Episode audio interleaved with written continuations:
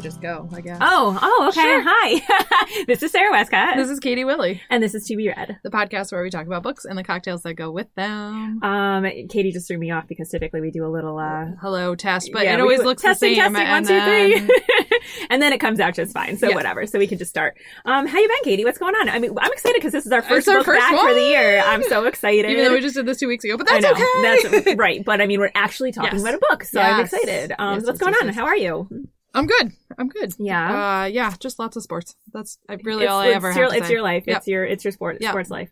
Um yeah, I mean I don't have sports in my life No. yet, but you know, spring is coming. So Yep. um Aiden will be doing track in the spring. Nice. Um so that's all I have to look forward to right Yeah. now. But Yeah. other than that. What'd you do yesterday?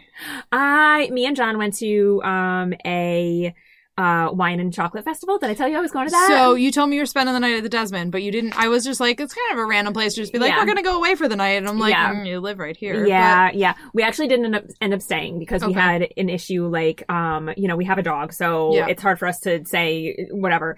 Typically John's parents, one of them will come out and stay, but um they were sick this week, so we're just like whatever. And quite frankly, I'm glad we came home. But you might It- as well sleep in your own bed. and and not not for nothing, like we barely got tipsy at this thing. Okay. You know what I mean? So Yeah. it was just like, let's just go home, sleep in our own bed. Was We it at the Desmond? it was. Okay. It was. And it was it was fun, but fucking crowded. Like Yeah. crowded. And I just felt like we would, you know, we would get a sip of wine. They're only giving you teeny t- like a literal sip of wine and then you're standing in line for 10 minutes waiting for another one. So it was just like, okay, this was cool to try different wines around the around the region and we tried like a lot of um um like whiskeys and moonshines and stuff. Okay. I actually bought an apple pie moonshine From where? um, oh my god, what's the name of the fucking company?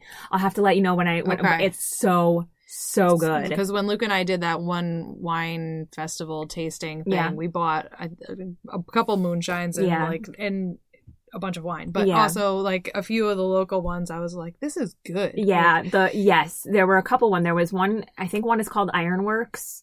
Yeah. Um, and they had like this chocolate peanut butter whiskey. It was so smooth and like so I we didn't end up buying that. He didn't have the bottles to sell there, but I'm like he said, you know, it's in the stores all around the area, so I'm like I will be getting that at some point. Just like very good like sipping stuff. And I'm not really a whiskey scotch kind of girl, but like that kind of thing, which has like those Chocolate flavors. peanut butter, yeah. yeah, fuck yeah, I'm I'm like in a thousand percent. Yeah. Put a little Cuba ice in there, Yeah. and I'm gonna sip that for a while. just to knock off the room temperature. Exactly. Yeah, exactly. So that was a lot of that was a lot of fun. We we you know, um that was our Valentine's Day thing, but I'm hoping we do something else for Valentine's Day because it was a little more lame than I anticipated. Otherwise, yeah, it, was Yeah. it was good. Yeah. Yeah. Nice. What's going on with you? I, no, No, no, I thought you had said you had a story to tell me. I do, and now I don't remember. What It'll come back to you. It'll come back to you. Um, have you been reading anything like uh, out on, by yourself, like on? Um, Uh, so I, uh, right now I'm zooming through Dirty Thirty or Janet Evanovich. oh, I did And see that. I, I don't even think I'm really absorbing it because I'm like I can almost pre word for word, like exactly. Yeah. Yes, for But 100%. it's whatever. It's easy and it's light and it's just whatever. Yeah. Um, I read a B.A. Paris book from Sonia, Bring Me Back. I really liked the twist, but the middle of the book, I it was very, very like long and drawn out. Gotcha. Gotcha. Um, Mad Honey, I read by Jodi Picoult for book club. I really enjoyed that. Made me want to be a beekeeper in apiary, Yeah, apiist, yeah. apiary, ap- whatever. I think apiary is the place, so I don't know. Yeah. yeah. Okay. Whatever. Um, It's one of those weird yeah, words. and I do think you should read it. I think you would very much enjoy it. It's 100% on my Yep. list. 100% on my All Jodi Picoult's books are on my list. Okay. Like every time she writes one. So, yeah. Uh, and then I finished When Women Were Dragons. I I enjoyed that book. I think it was about 50 pages too long. I think it should have been a shorter story because the concept was fantastic. I will tell you, it's all about, I, I've told you, the it, women that just randomly like leave. They just turn into dragons and leave. I kind of love that And I've had a real rough couple weeks in my household. Luke had uh, elbow surgery and my kids are shits and there's just a lot going on and we have no vacations planned and I, I just am like I, I could do this I- Yeah. I, could easily just Yeah. be like peace out Peace out, I'm turning into a dragon, I'm fucking flying off. yep That's Um, funny. but it was it was really good but I, I felt like the story could have ended and and then there were still like 50 and I was like my eyes were glossed over by Gotcha. that point but Gotcha. Um, I read a few while we were um while we were you know on our little hiatus from two weeks ago Yeah. or whatever. Um, so I read. I don't remember if I talked about this while we were on the last podcast. I was reading Book Lovers by Emily um Emily Henry. We we talked about it on the way out the door. Got when you. I was on the Okay. way out the door. Um, loved it. yeah. I adore her books. Yeah. Like it's her books are fantastic, and this one was might have been one of my favorite ones because a it's it's about about books. it's about books. It's Yeah. about people who love books. It's about um uh an agent and like a book agent and an editor, and um you know they kind of like hate each hate other. each other, not really hate each other, but pick at each other, Okay. and um they meet up in a random place, and you know sparks fly. Go figure. Um, I loved it. I told you a little bit about this one. The mistakes were made by uh, Meryl Wils- Wilsner. Um, this book was interesting. It's about um, this this bisexual college student who meets this woman at a bar one night and they do the nasty in her car and then um she finds out the next morning that it's one of her best friend's moms um that's she's there Yeah. for a college weekend and um it kind of goes from there, but there is a lot of sex in this. And I think I texted you at one point and I was like, am I gay? Like, I, Yeah, I feel like I Am I might be gay? gay. um, it was, it was a fun read. It wasn't really super like deep or anything like that. It was just like a, there's no yeah, there's penis. no penis, so there can't go deep. but, um, it was, it was interesting to read. I really, I really did find myself liking it. Um, but it wasn't like anything like, you know, I'm, I'm It was such a great book. I exactly like the writing was a little bit juvenile whatever um uh but other- you enjoyed it in different ways. I did, I did. Um, yeah, quite a bit. Um, then I read Whale Fall by Daniel Kraus. Um, this is about this is about a kid whose father passed away, and um, he's a diver, and he goes on a dive one day, and he literally gets swallowed by a sperm whale, and it's him trying to like find his way out. Um, I wanted to like this book a lot more. I kind of hated Yeah. it. I kind of hated it. Um, and it was just kind of like it was it was silly in my opinion. Like it was very scientific-y whatever but like how are you gonna science getting out of a fucking like being getting out of a Yep. stomach? And I, like it was fucking weird. I didn't like it. Um and that was it. That was the extent of my books. And i'm currently i'm reading um the only survivors by megan miranda and i love megan miranda's books. Um you like you like her Yep. stuff too, too don't you? Yeah. The only survivors so far loving it. I can't wait to find out what the underlying like issue is because you know how they always Yeah. start like Yeah, something yeah. happened and then it's like woo! Okay love it. I can't wait. Um so those are my books All Those are my books. right. should, should we jump into our prologue and start talking about think what we read? Because I'm so excited about this one. I think so. Um, let's do it. The prologue. okay, so this is the prologue. Yeah. Um, I'm going to challenge you before we even say anything. Yeah. Do not say his name. Ooh, that's gonna be hard. The whole book. We I know, it. But it, it's it. gonna be hard because you everybody know like you. We can do it. Okay, I'm gonna can do try. it. I'm gonna try. It's a challenge. I'm gonna try. Okay, I'm so probably gonna fail my own challenge. But here is my here ahead. are my facts. So I'm what gonna did we read? to do this? we read Bright Young Women by Jessica Knoll. Um, this book was uh, um, published in, on September 19th, 2023, so it's a pretty recent book. Mm-hmm. Um, and Jessica Knoll is one of my one of my like must read authors. She, I think she only has two previous books to this, but I love them both. Yep. Um, and she's she's a must read for me. So this is a fictional story based on true events of a very prolific and well-known serial killer who, let's just say, um, uh, did most of his work on college campuses and, you know, tried to be this, they called him charming and bright and smart, you Mhm. know, whatever. Um, it's clearly, this book is clearly meant to draw attention away from the killer himself, which is why she only ever refers to him as the defendant, which I love. Um, and put the, put the focus on the, the women that he hurt and, you know, those surrounding the women that he hurt. Um, let me see, let's see, let's see. But it is still a novel. Correct, correct. So I so I watched a quick um interview with Jessica Knoll from The View and she was inspired um by the fact that she first of all she Jessica Knoll was a um is a rape survivor. Um and she recognizes that a lot of the times around these kinds of issues people get the narrative wrong and people have always gotten the narrative wrong when it comes to true crime and serial killers especially because the focus is always on the person who did it and never on who they did Who it they- to. yeah. So she wanted to take that story back for them and um, create the the correct narrative. So that's why, what inspired her to write this book. Um, she thought she constantly called him the defendant because she knew that if he were alive today, that he'd look back on all this notoriety and he'd take pleasure in it. Like you can tell by the way that he is Mhm. written in the book. Um, and like that was really him. She took all of that from, from him and things that she read about him, videos that she watched, tapes that she heard. Um, she took all of that and, and recognized that, you know, he would get so much pleasure out of seeing his name His written fame. down, his fame and all of this. So she was like, I'm never going to name him. I'm not going to name him once. Um, the title of the book, Bright Young Women, comes from, Little Um, Mermaid. What's that? Little Mermaid. It does not. It does because they're They sick of swimming. They are sick of swimming. Young women, sick of swimming, ready to stand. um, so the title actually comes from the the sentencing portion of the defendant's trial.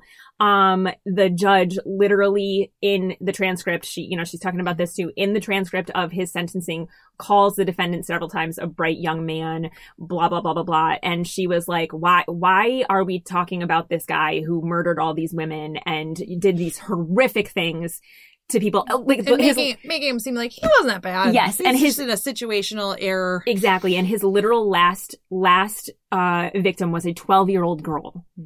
Like, so, I mean, why are we, why are we calling this guy a bright, a smart young man who, Yeah. you know, could have done, done something with his life? Like, fuck you. Capable, I think, was So in there. that's Yeah. where she, she won, again, that's, she wanted to take that back also for the, for the women who, you know, he did this too, especially because they were all mostly college women, Mhm. col- smart college women. smart, Um, so those are my fast facts. Why don't you give us the reader rundown Okay. before we start drinking? which is going to be sort of a synopsis of everything you just said. yes. January 15th, 1978 is a night of promise. A serial killer's escape in Aspen, Colorado couldn't be further from the minds of the busy young women at the top sorority on Florida State University's campus in Tallahassee. Sorority president Pamela Schumacher spends her Saturday night glued to her desk, cradling her textbook like a pillow. Startled awake at 3 a.m. by a strange sound, she makes the fateful decision to investigate. What she finds outside her bedroom door is a scene of implausible violence. Two of her sisters dead, two others maimed. It is the final murder- murderous spree of the man the papers will soon dub the All American Sex Killer. But Pamela doesn't know this yet, nor does she know the story of the 25 year old Ruth Wachowski, who four years earlier disappeared from Seattle's Lake Sammamish. Mhm. I, Sammamish, yeah. Every time I was like, Sammamish. State Park in broad daylight, confounding police and shattering Ruth's roommate and best friend Tina Cannon. When the massacre at the Tallahassee sorority house becomes national news, Tina is certain it is the work of the same man who terrorized the Seattle area four years prior. She rushes to Florida on a collision course with Pamela in one last impending tragedy. Bright Young Women is the story of two women who demanded answers to questions nobody else would ask. What happened to Ruth the day, she went missing, and how did a serial killer from the Pacific Northwest set his sights on a sorority house in Florida? Toggling between those nightmarish days in 1978 and a letter that brings Pamela and Tina together at the present, in the present, the astonishing truth is revealed, along with a portrait of the extraordinary women who saw past the media's glorification of the quote Kennedy of killers for who he really was. Love it. Love it. Love it. Love it. Let's talk Mm. about what what Let's- we decided, what you picked for our drink today, Yes. and um, So why. I googled 1978 cocktail, and the first one that popped up was this one called the Nightmare, and I was like, "Well, that's, That's quite Pretty appropriate." fitting. Yes. Uh, it is gin. It is supposed to be Dubonnet, which uh, is a port-like wine. So we have port. It was supposed to be cherry brandy, but in true TBR fashion, it is cherry vodka and grenadine and orange juice. Let's do it. So cheers. Okay. That's potent. It is. It's definitely it's definitely alcoholic. It sure is. Cheers to 11:19 on a Sunday morning yet again. We love it. We love doing it. We love it doing this. And, and we didn't even talk about the fact that it's uh, it's Super Bowl Sunday. It is I meant Bowl to ask Sunday. you. I meant to ask you, but before we get into the story, who are you rooting for tonight? Uh, one of the red teams.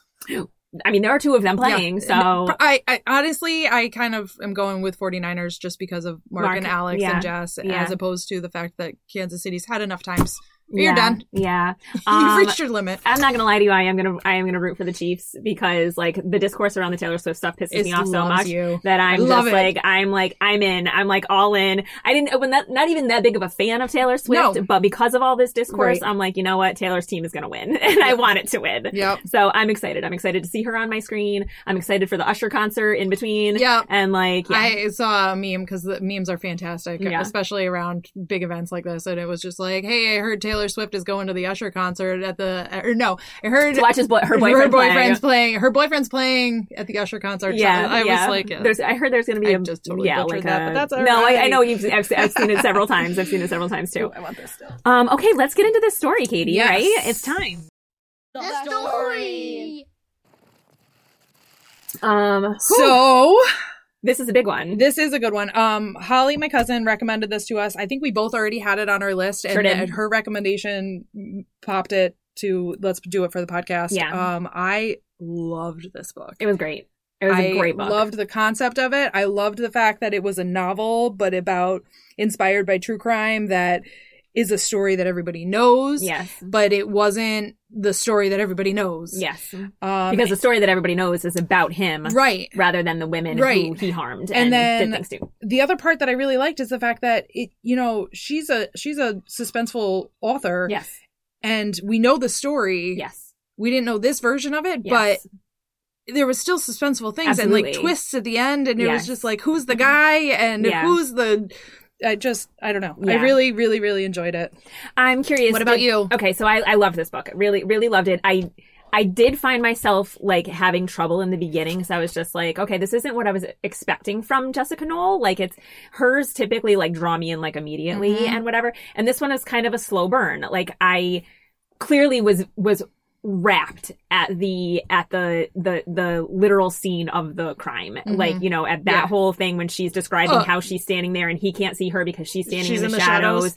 and like you know she recognizes it she at first recognizes it as, as somebody else but then realizes nope that's not him it's somebody i've never seen before um i was all in on that all in on that i thought it was fantastically paced and written and um uh i really at first I kind of was like when when we got into Ruth's story, I was like, I don't really care about Ruth's story, but then it it grew on me. It grew on me a lot, Mhm. like learning about her and um uh uh Martina and figuring out like why Ruth was so extracted from her family um i loved that whole story i loved that whole story and um i i think it i think it was a really great book especially i loved that it's a true crime book in a way for someone you and i who really love true crime and it made me feel icky in a way sometimes it really made me feel like i have i have I have perpetuated done some that of as this. well. yeah Absolutely. I have perpetuated some some of this. I would never say like like I mean I've seen I've seen the defendant. We're just going to try to. Yeah. I've seen the defendant too, and I never thought that he was attractive in one. No, he's way. skeezy, like ski, like just seems like a used car salesman, yes, schemy, like yes, and like and and to my to my thought ego too, like you you can't call a serial killer someone who literally rapes and murders women in these horrific ways, like smart and charming. Like yeah, no, that's a so- he's a sociopath. Yeah. Like he's a sociopath. That's what he is. So I don't know. Um, I I did really enjoy the book. I have. I told you I only have a few notes, but I'm sure we're gonna get in a lot of discussion here. Um, but um, I think that's all I have to say on, on how I felt about it. I mean, I love I, I loved it. I loved it. I did, what did you rate it on Goodreads? Did you uh, what would you rate um, I think I only rated it a four. it? I'm the same. because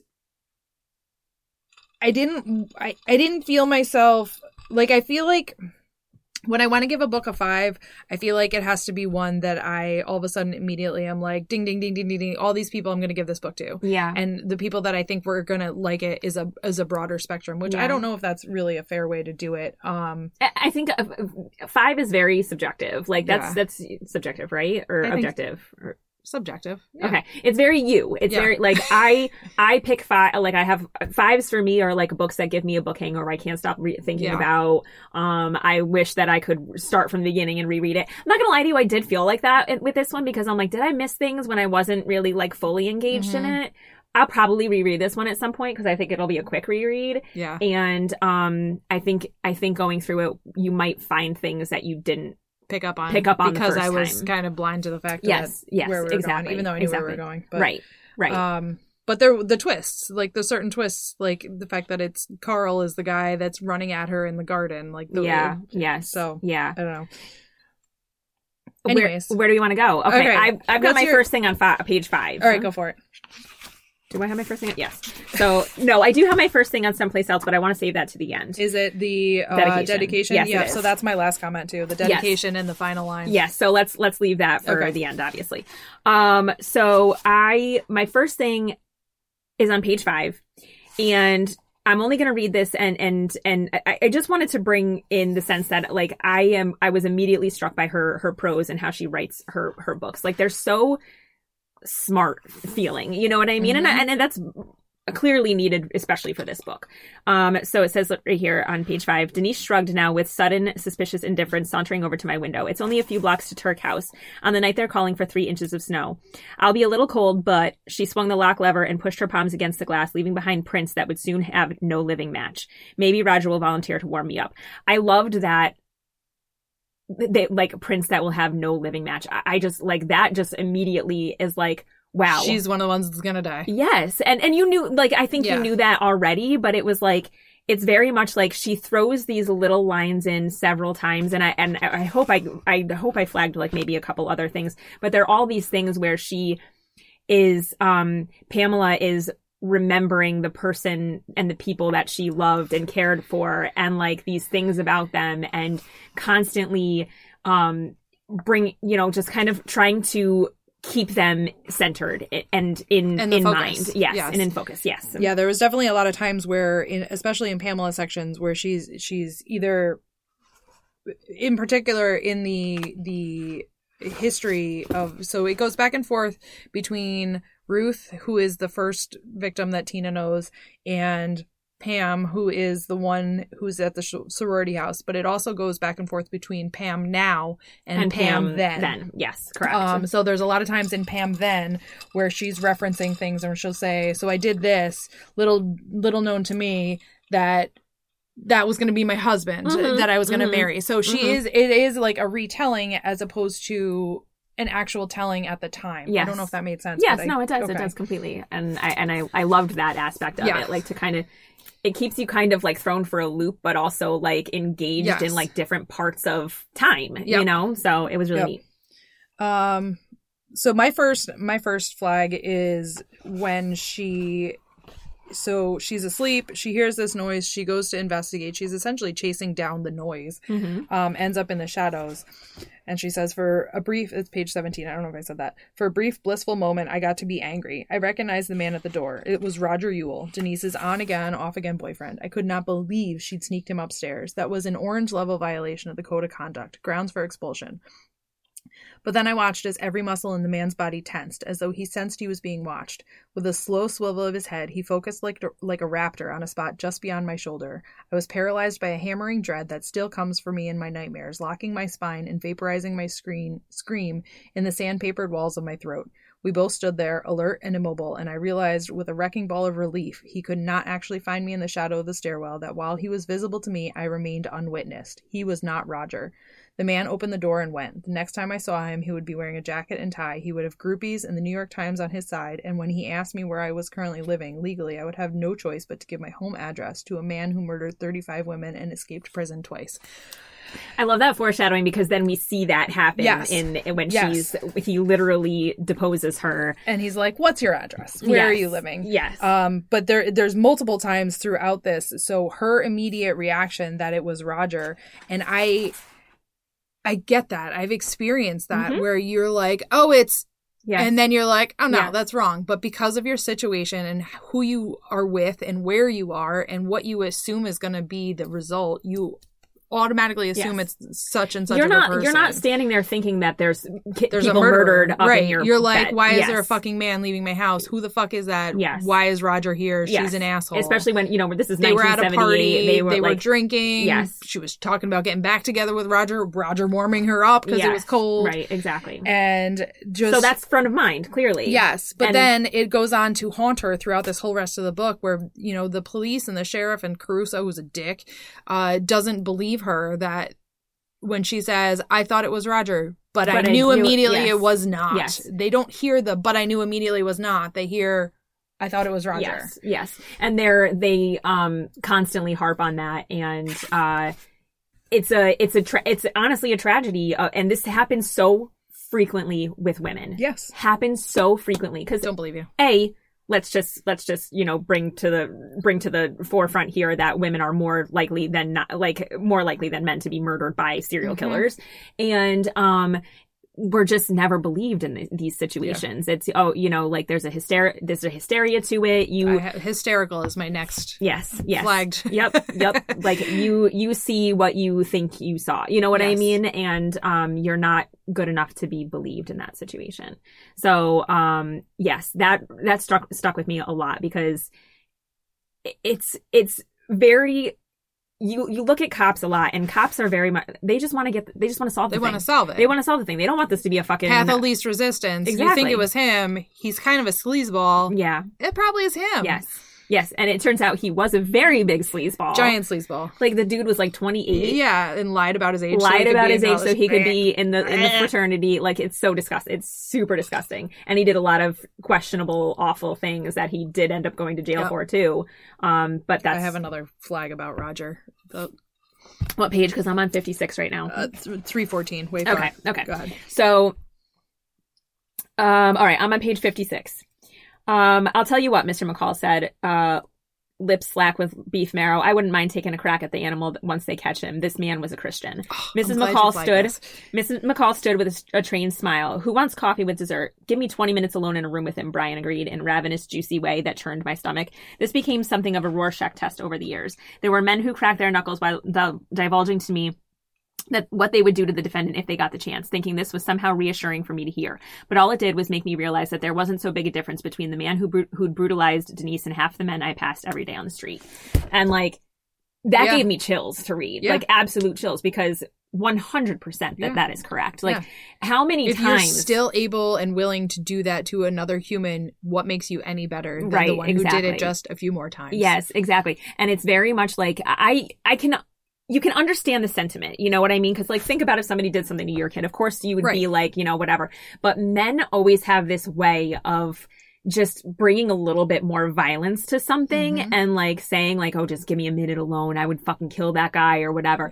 And it's just like, okay, like it's kind of it's kind of icky. Like it's Yeah. a little eye for an eye-ish and that's really Yeah. not a cool thing. You Yeah. know what I mean? Like it doesn't work out that way. So I really loved that passage just to kind of you know, I feel like me and you read a lot of these feminist books and like I just I love pointing out those things because to me we still live in a world where women even in even in my own life like I talk to I talk to certain men about these things, you know, men I love and men I know who are also, you know, feminist in a way, Mhm. but they're still men. Yeah. And they don't want to hear a lot of the times that like we live different lives than them. Yeah. You know, they don't want to recognize that. I'm scared when I walk down the street too. Are you though? No, you're not. You're Yeah. not scared in the same way that we are. You're not you're not brought up to to to um understand that like we can't walk without groups on college campuses. We have to we shouldn't be walking alone at night. Like Can't leave our drink on the bar to go to the can't leave our drink on the bar to And go we to the go to the bathroom. bathroom a fucking lot. Yes, yes, exactly. it's it's really um it's it's one of those things that's disheartening and and as a mom to boys, I hope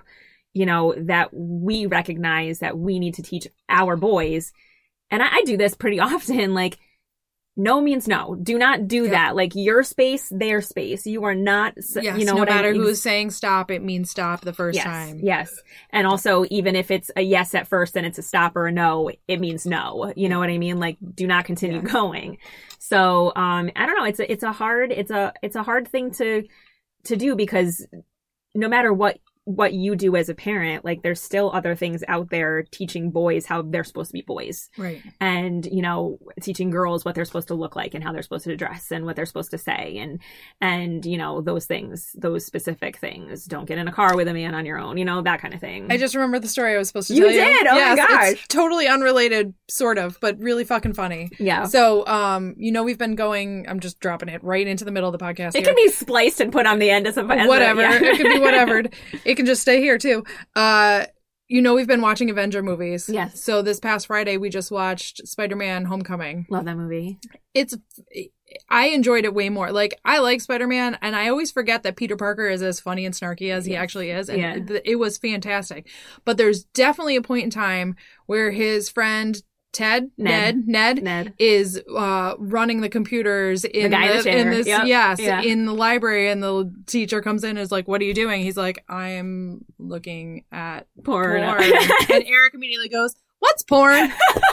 And i ignored it. Luke ignored it and he goes what's porn? And i'm like mm, pictures you shouldn't look at especially at school. And I just went with that. And that's, that's, but It's it was true. fucking hilarious because Yeah. we're like, Yeah, yeah. Like, I'll let you listen to a movie and watch a movie that says bullshit and asshole and fuck. yeah, And, yeah. uh, what's porn? Mm, not ready for that one yet. Yeah, exactly, exactly. There's just those little things, especially when he's like six or seven years old. Like you're Yeah. not ready for that shit. No. You're not ready for it. No. Thanks.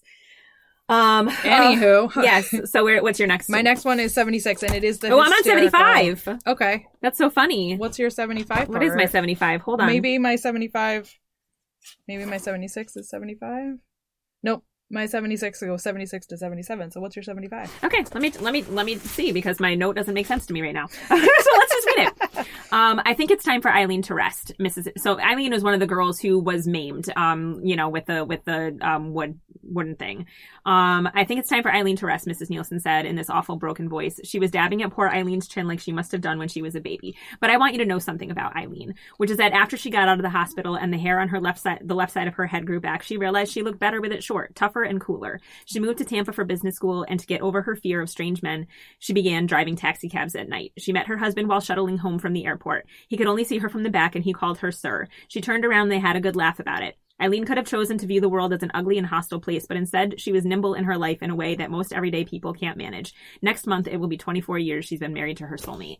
I love, like I, I flagged that because, um, again, Pamela wants to tell their stories and the Yes. survivors and like how they have conquered what the hell happened Mhm. to them. Like something awful happened to you and to your friends, but you're living beyond that. As a result, you have gone and blossomed. Yes. And it didn't hold you down. and blossoming is going to come back to us later. So, so what's what's on your 76? I'm excited. So 76, this is right when um so Pam and Tina are talking after they visited the hospital and Eileen.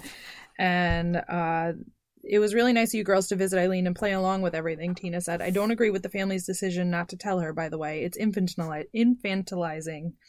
This new exotic word rolled off Tina's tongue, not mine, and activated the part of me that sought out the attention of bawdy, glamorous women. Women like Denise and Tina, who in their own ways reminded me of my mother. What is, Bernadette paused a moment, playing back the pronunciation in her head, infantilizing. It's when people treat perfectly capable adults like children, Tina said, and they tend to do it to young women. They just mm-hmm. don't want her to get hysterical, I said in the fam- family's defense. I had to speak with my eyes closed, licking my dry lips between words. I flailed a hand aimlessly. You saw what just happened. Tina scoffed. And so, what's wrong with being hysterical? It's a hysterical thing that happened. We have more dignity than that, I said, lifting my head with enormous effort. Never let them see you sweat, I was always saying, except I could see the filmy residue my glance had deposited on the window. I'll tell you something from experience, Tina said, flexing her fingers on the wheel. They will call you hysterical no matter how much dignity you have, so you Mhm. might as well do whatever the hell you want. Yep. And I was, I know we've talked about the word hyster- hysterical and the origins of the word. Mm-hmm. Um, and I, I just, it, I, that was the first thing I actually flagged. And I went back and, and grabbed the, the 17 after it went, kept going. Um, I just, it's so true. Like that word, first of all, the connotations that come along with that word are terrible Mhm. and it, it sucks. But they're like you already said, they're gonna say you're hysterical anyways. So you might as well be fucking lunatic mad Right. and raving exactly. mad anyways. Exactly. Yes. Yes. Agreed. Yeah, that's what I got. I mean, they're not to take you seriously no matter what. So, um, it's just whatever. Yeah. Um, so yeah, I know we're jumping around a lot here. Uh, I'm on page 112. Go for it. My next one's not to 188. Okay. So I'm on page 112. And, you know, this is when they're kind of again they're they're basically trying to figure out, you know, who they're still the, the cops are still not really believing that Pamela didn't see Roger and um trying to, you know, basically basically come up with a reason why this could have happened. And um okay, so it says when asked why he thought Denise had been targeted, Sheriff Crusoe had reportedly run a hand down his face. I hate to make the Andora family feel bad, he he'd answer, but Denise knew a lot of people. We think it was probably someone known to her and the other girls were collateral damage. Denise knew a lot of people. The polite language was what gave the appearance of impropriety. Denise was gorgeous and got asked out a lot, and she knew how to enjoy sex, which is a quality I admi- I admire about her to this day. It was the dancing around the truth that made it seem like she had something to be ashamed of, that gave others license to blame, and you better believe they used it. Um, slut shaming, I was, yeah. slut shaming, and um, victim blaming without Mhm. question. Like, who first of all, in I- understand like this was a different time, 1978, a different time. But you know, women's liberation had happened by that Yeah. point and whatever. But it, to me, it's just I've always been sickened by the fact that every time something awful happens to a woman, it's constantly about, well, what was she wearing that night? Yeah. How much had she had to drink? Who was she talking to? What was she saying to that person? Did she come off too sexy? Did she come off too um uh aggressive? Yes, and because obviously all of those things are the reason why she was attacked Exactly. or raped or Exactly. harassed or touched Yes. or whatever. it's never it's never ever ever about why did the man do that? Yeah. Why did the man do that? Like what's wrong with the man? what what in him caused his actions. Yes, exactly. It's never been about that. And to this day, It still isn't. to this day they still do that Mhm. and like they will never stop doing that especially in like the, in trials like defendant like defense att- attorneys in trials are constantly going to do that well how much did she have to drink that night who gives a fuck how much she had to drink Yep. that, that night how much did you drink that night Yeah. like you know Yeah, yeah, yeah. anyway mm.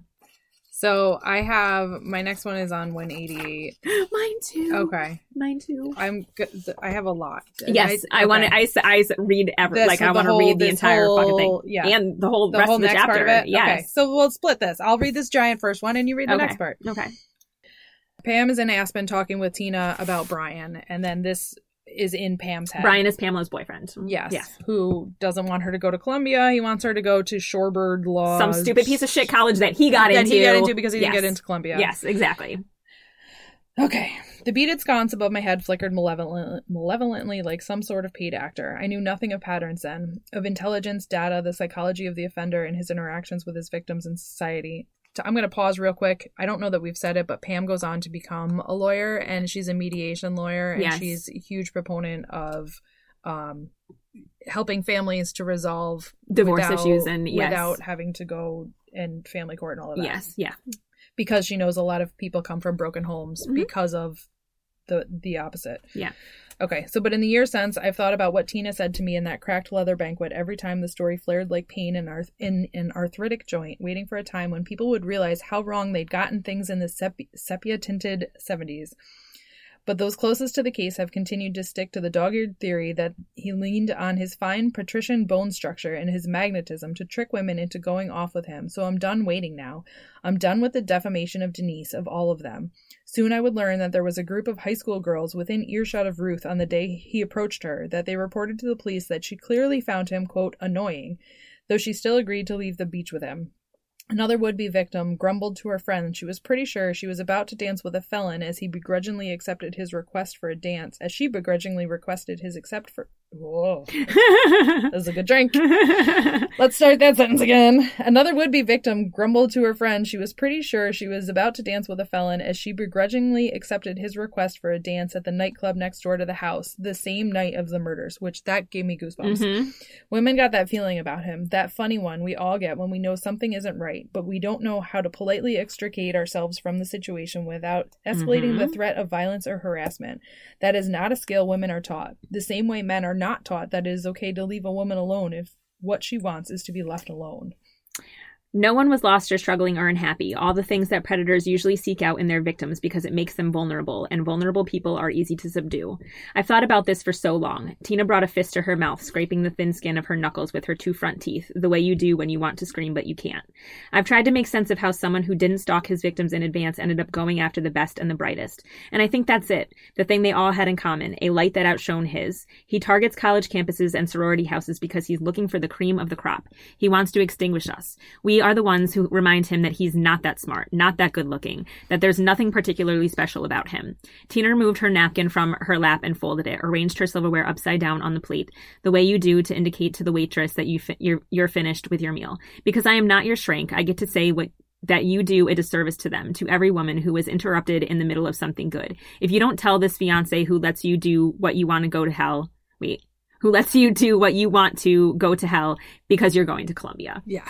Um, I love that whole passage. Like when I first read that, I made read it again. Yes, yes. and it- Immediately, I was like, this is definitely a flag. yes, and it, it made me cry. It made me cry because it's a hundred, a hundred percent true. Like we're we're talking about this whole narrative, like through this book, we we recognize that you know when when the defendant goes on trial, like the people like he literally has groupies following him. Like there are high school girls that end up going to the courthouse hoping to catch a look of this sexy serial killer or whatever. The the media talks about him in this way. Like and what's what made me sick the most was that like an ally of hers, Carl, who she like first starts they start going after this story about what happened when he escaped from Colorado and they're so excited to tell it and he brings it to um his editor which i don't even know that he actually brought it to his editor i think he wanted to sit on it to wait because he could he can say like i'm gonna i'm going to make friends with this guy so i can get his story so i can someday they write a tell-all book about him Yes. and make my fucking bank you know what i mean like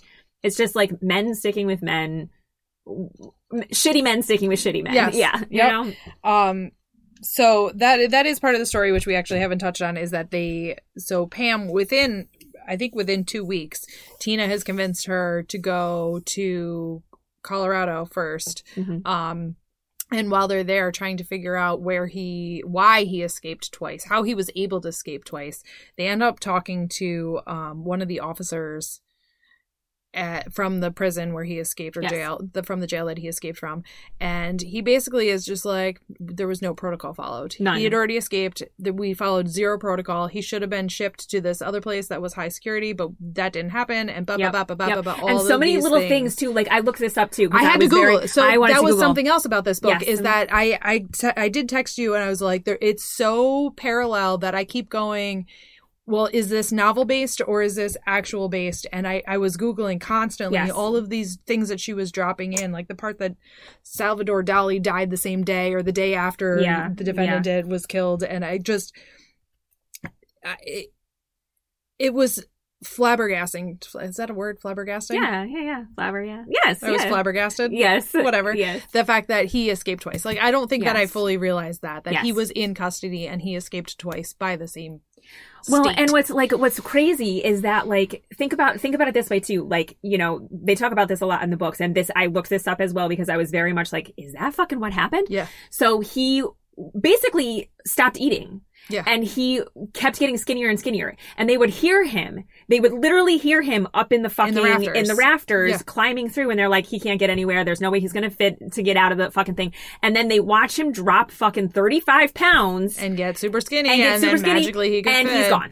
And he's gone. That's the same thing. The fucking He people drops into the fucking guy's thing and takes some clothes and and fucking leaves, leaves. walks out the door. Walks out the fucking front door. Yeah. Well, the skinniness thing, that's the same thing that happened up in fucking Clinton. In with Is that how that women. happened? Two of them, yeah, they got fucking skinny as fuck so they could squeeze squeeze through the shit. Literally. Anyways, sorry. That's wild. That's just wild to me. I, I can't I can't even understand it. Like I don't know. I mean there's a lot I can't understand about Like, this, how is that not obviously, a but- giant flag? Like, Mm-mm. Mm-mm. Like you know how how dangerous this person is and you're not going to you're not going to keep him under like watch him. constantly. I mean, yes. the force feeding is a whole separate issue as to whether or not you can do it. But all right, But so you're just gonna let you know that he's going up in the rafters constantly, Yeah. working his way around trying to figure out what to do. But you're, Yeah. you're just not gonna put a stop to that. You're just Yeah. gonna let it go. Yeah. Like what a fucking Yeah. What's the word? I'm Well, that for? goes Just back to like the whole concept- dereliction of fucking duty. Yes, that's a great word. Yes. Yes. But it also goes back to the fact that it's men Mhm. guarding Man, a man, I mean, who yes. they I don't want to say admire because I don't think they actually admired him, but I think right they. on the edge of that, I think they um underestimated, him drastically. underestimated him. Yes, they thought, "Oh, we're fine. We can handle this. Yeah, we we can handle this. him." We're good. We're good." Um, I don't have anything now until two ninety nine and three hundred. so I'm gonna. Oh, my next one's three fourteen. I was, gonna, and I have two ninety seven too. So go ahead. Oh wait, I have two My ninety seven. three fourteen. You know Oh, what? I 297 wanted. and 300. I wanted three fourteen to go with this Okay. because it was kind of the what? same what we just read on one eighty. Okay. Okay. about about how women are not taught it's not a skill women are taught the same way men are not taught that's okay to leave a woman Mhm. alone so page 314 um this is about roger and the fact that he was focused on so much. Uh some nights i lay in bed asleep some days oh, let's try again. Some nights I lay in bed sleepless and full of apathy, realizing that the defendant could have gone anywhere in the country, done this to any other group of women, and the defense would, could likely raise reasonable doubt by pointing a finger at the Roger who already resided among them.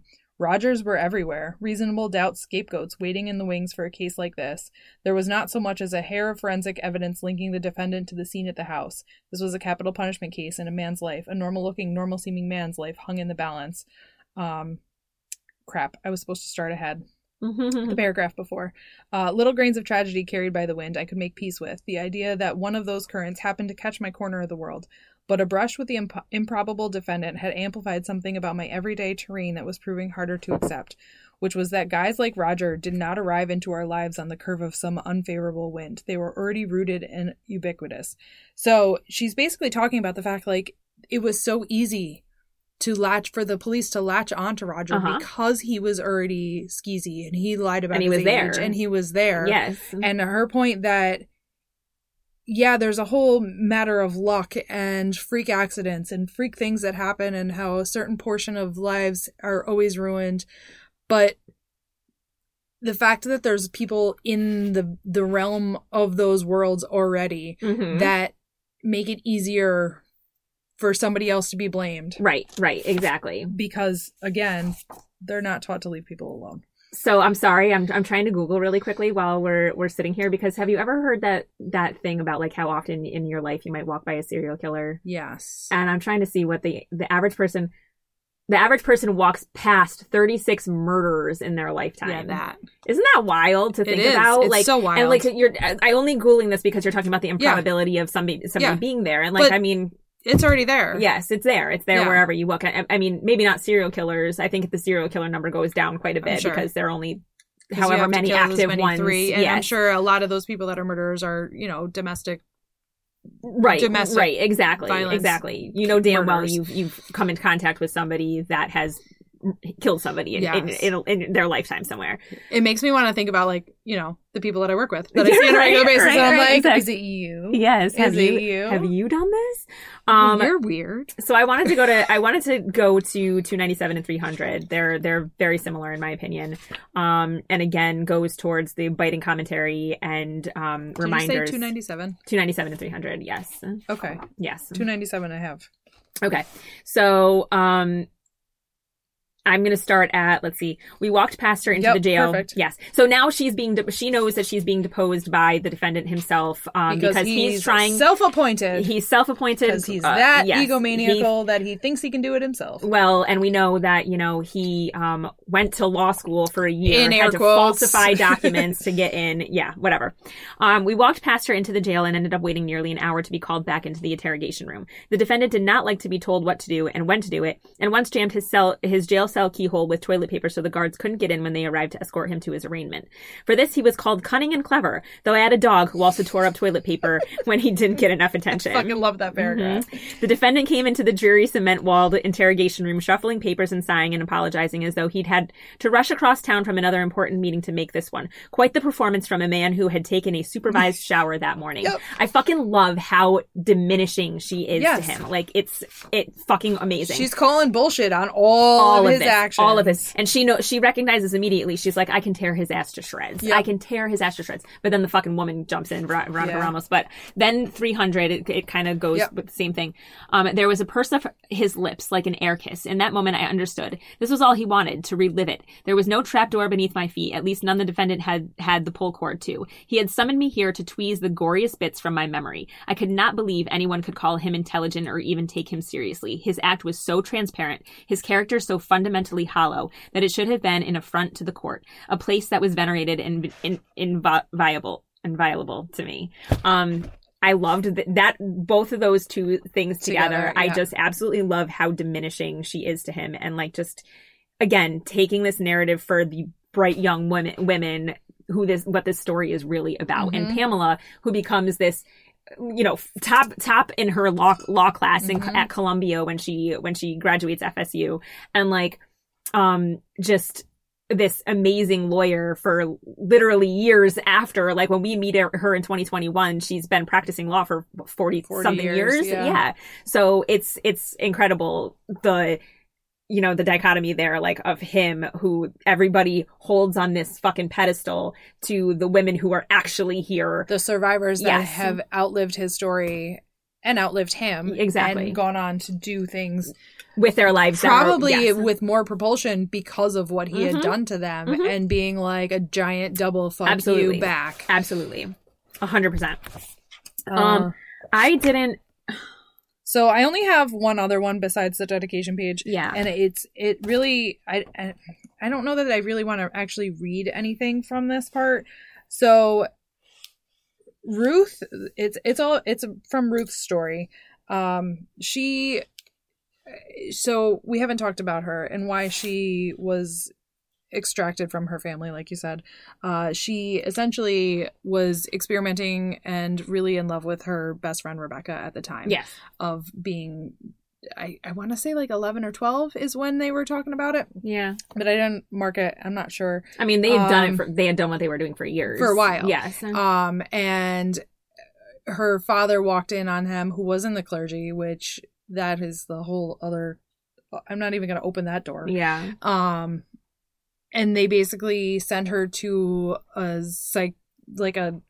I don't even know how to describe They're- it. Like they sent sent her her to a school to be psychologically evaluated for like an entire year and like they're trying to reprogram. they're trying to reprogram her from being gay like Yes. they're trying to indoctrinate her with Yes. yeah Uh, so she comes back and she really, her mom is a giant fucking cunt twat. I don't have any other word to describe her mom. I Mm. didn't like her. the worst the worst In any, like, fully narcissistic, Like, like, the- fully manipulative. the fact that we find just- out that she literally is the reason that nobody was looking for Ruth anymore because Yes. she went to them and said stop looking for her she ran away Yeah. like disgusting Yes. I hate, yeah.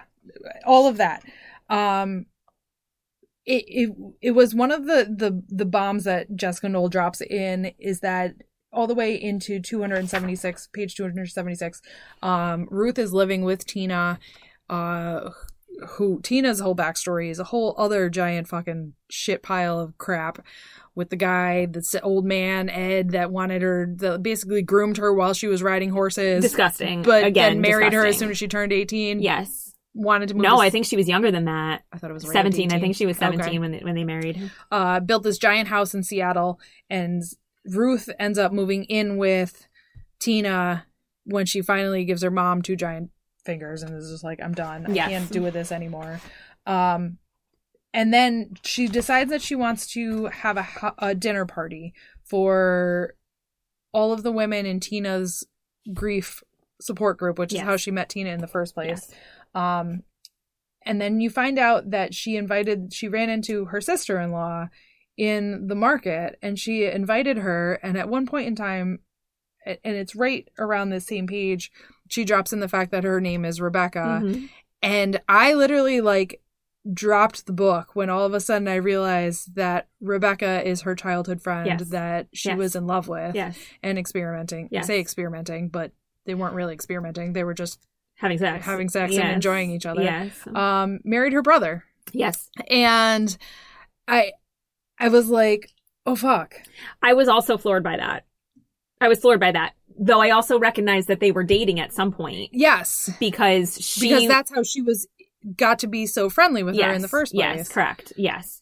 And they were, so it, she talks a little bit in the beginning of the book, uh, like when Ruth's part comes in, how, you know, her best friend, um, at some point, you know, they turned 13 and Rebecca gets boobs and suddenly her brother's Yes, spending more yes, time and looking less, and like less, less, yes. picking on them. They stopped playing games with the doors locked, and they were more yeah. Yes, and she then Rebecca would start hanging out more with him, and they dated. So yeah, it took me like when when same thing. I was like, Rebecca, why have I heard that name exa- that is exactly what I was going to say. Is that I I knew that Rebecca was a character that had already been in the book, and I couldn't remember and put the two pieces together.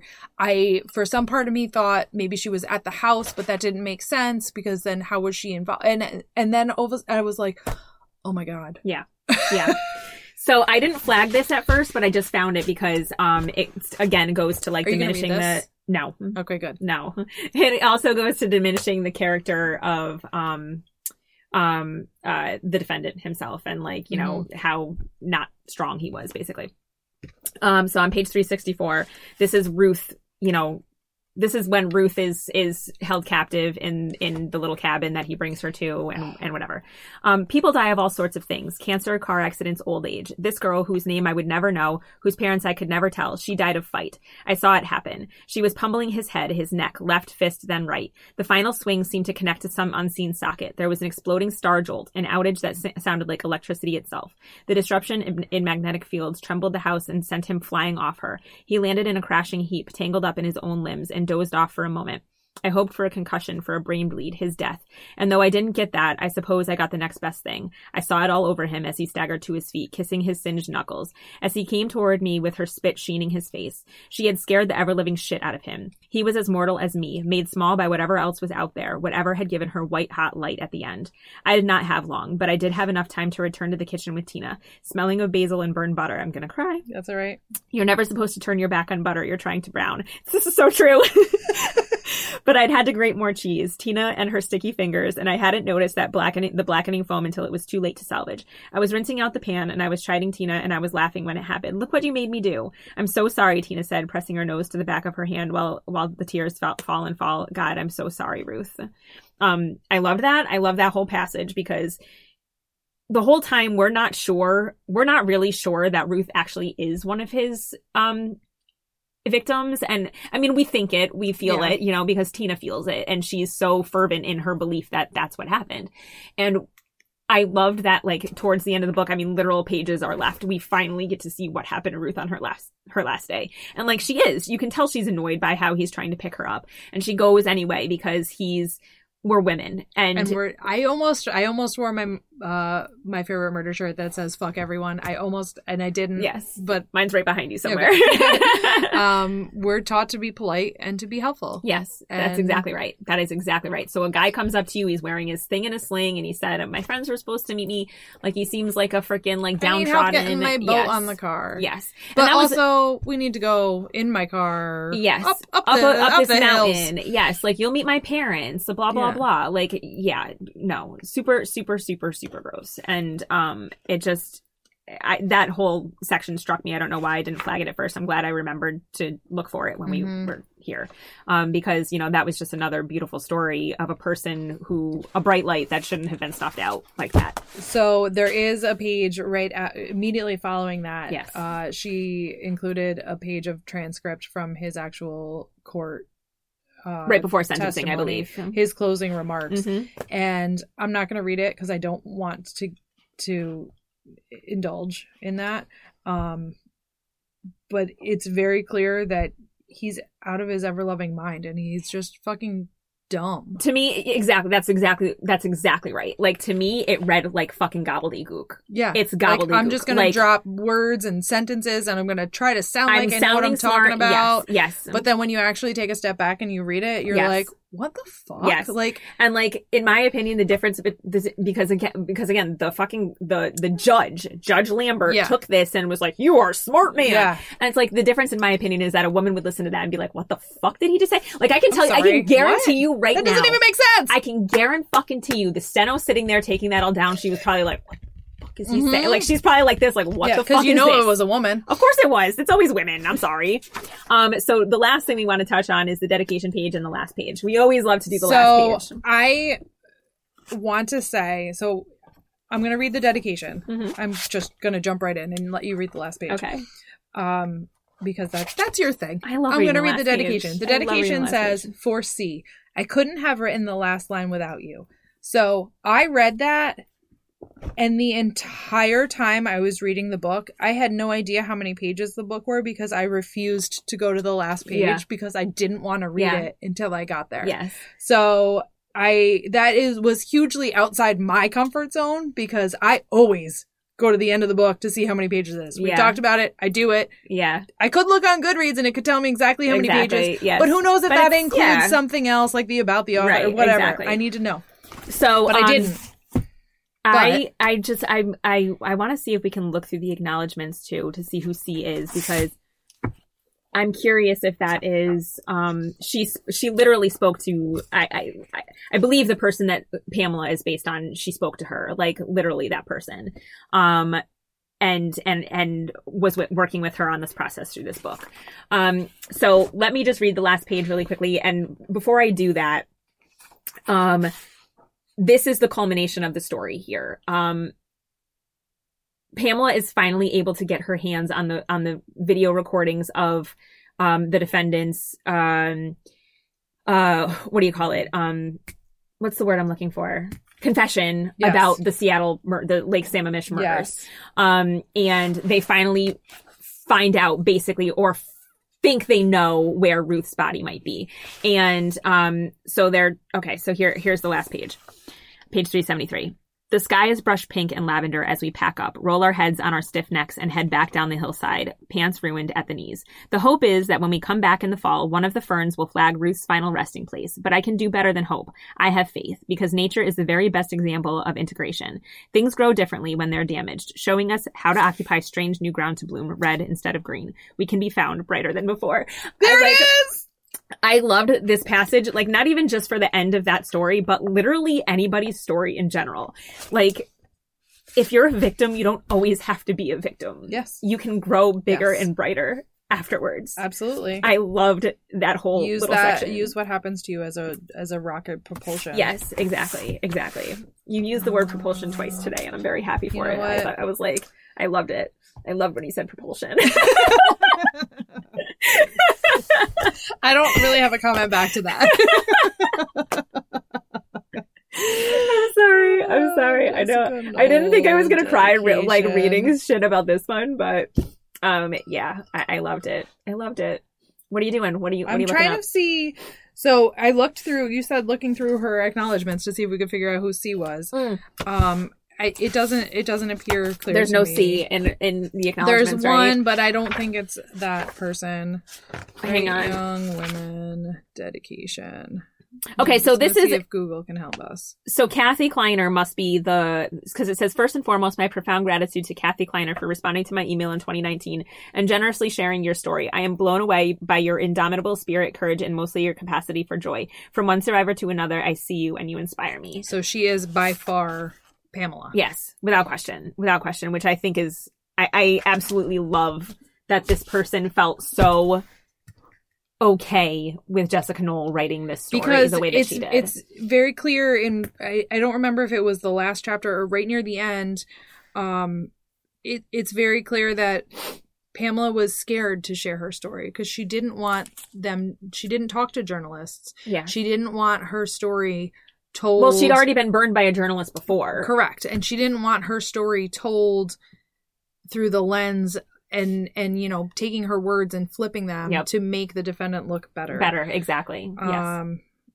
I'm trying to see if I can Google what her dedication means, and I don't know that I'm gonna be able to. Probably not, but it's fine. I love the cryptic. Honestly, I like the crypticness of it. I think it's cool, and like it made me and you interested to see Mhm. what the what the last line was. Um, so I loved it. I loved I it. did. I'm so that um that is the culmination of our talk on uh, bright young women, Bright Young right? Women, so let's go to the epilogue. I'm epilogue. sick of swimming. Woo! The epilogue. I can't not. um, okay, so uh, next up, Katie is I'm so excited! Secret Symphony, the Secret Symphony by Brendan Slocumb. Symphony of Secrets. I Symphony wrote it down Sorry, because I sorry. called it so many different things. I think I called it yes. Symphony of Songs. Symphony of Secrets. I'm super freaking excited. I actually have. It's literally sitting by I my reading it. chair right I now. got it. Yeah, yeah. I came I'm- into work the other day because Kate had given it to me, and it was on my desk. I was like, oh. she read it. Did she like it? Uh, no, she bought it for me. I bought her Violin Conspiracy for Christmas. and Oh, I was I talking to her about it, so she bought that one. So I'm gonna give her Violin Conspiracy once I get it back from whoever I gave it to, and I can't remember who. that is gotcha. right now. Got you. Okay. I love that. Yeah. I think I'm gonna. then she bought that. I le- legitimately think I might start it today because I'm so anxious to get reading it. And it's a little bit thicker. It's a It little thicker is. than the Violin It is. Conspiracy was. It's thicker than this book. Yep. So I'm like, oh shit. I mean, we got two Mhm. weeks to read this bad boy. Mhm, So let's do that. mhm. Um, can't I wait. also have two overdue library books, and I have to prioritize, but that's cool. what are the library books? Um, Happy Place by Emily Henry, and Everyone in My Family Has Murdered Someone, and I don't remember who it's by, but I just Hmm. recently saw that there's a sequel to that one, or a second book by the author, yeah, yeah. and I don't remember what it's Okay. called, but I was like, I should probably read the first one. Yeah. I know I hate when that happens when you Yeah. when you buy a book thinking that it's the, The first, first. of its kind, Yeah. and it's like nope, it's actually a fucking sequel, and you're like, God damn Yeah. it! Like I started reading this book and now I gotta stop and There's like, like, a wait. whole there's a whole there's a trilogy of books, uh things we never remembered or things we never did or something like that. Mhm. Um Lucy Scores or something like that. yeah, that sounds. And I have one of those and I gave it to Jess for Christmas. No, Yeah. I have one. I got one for Jess for Christmas and it is not the first one. I hate when that happens. Like, sorry, I don't read that one first. Fucking hate when that happens. It drives me crazy. Um, okay, so you guys know where to where to reach us now, I hope. Mhm. Um you can send us an email at to be read pod at gmail.com, to be read podcast at gmail.com, I think it is, right? Uh, I don't fucking know. and then you can follow us on Instagram at to be read pod. to be read podcast. Yes, thank Gmail. you. Thank you, thank you, thank you. Um, so email, send an email to us. We want to hear from you guys. Um, keep us posted. Also, you know, subscribe to the podcast on Apple or Spotify. Um, write a review for us if we, you know, even if you find us very annoying, but we don't want to hear that. Uh, five stars, Yeah. please. We want, we want the five stars. Anyway, um, please join us next time, right? Yeah, when we make your to be read pile one book shorter. Bye, everybody. Bye. To Be Read is hosted by Sarah Westcott and Katie Willie. Produced, edited, and mixed by Chris Turro. Logo concept art by Rhiannon Kenfield. Graphic design by Steve Pius. Theme song, Read to Me, written and performed by Austin Maffa.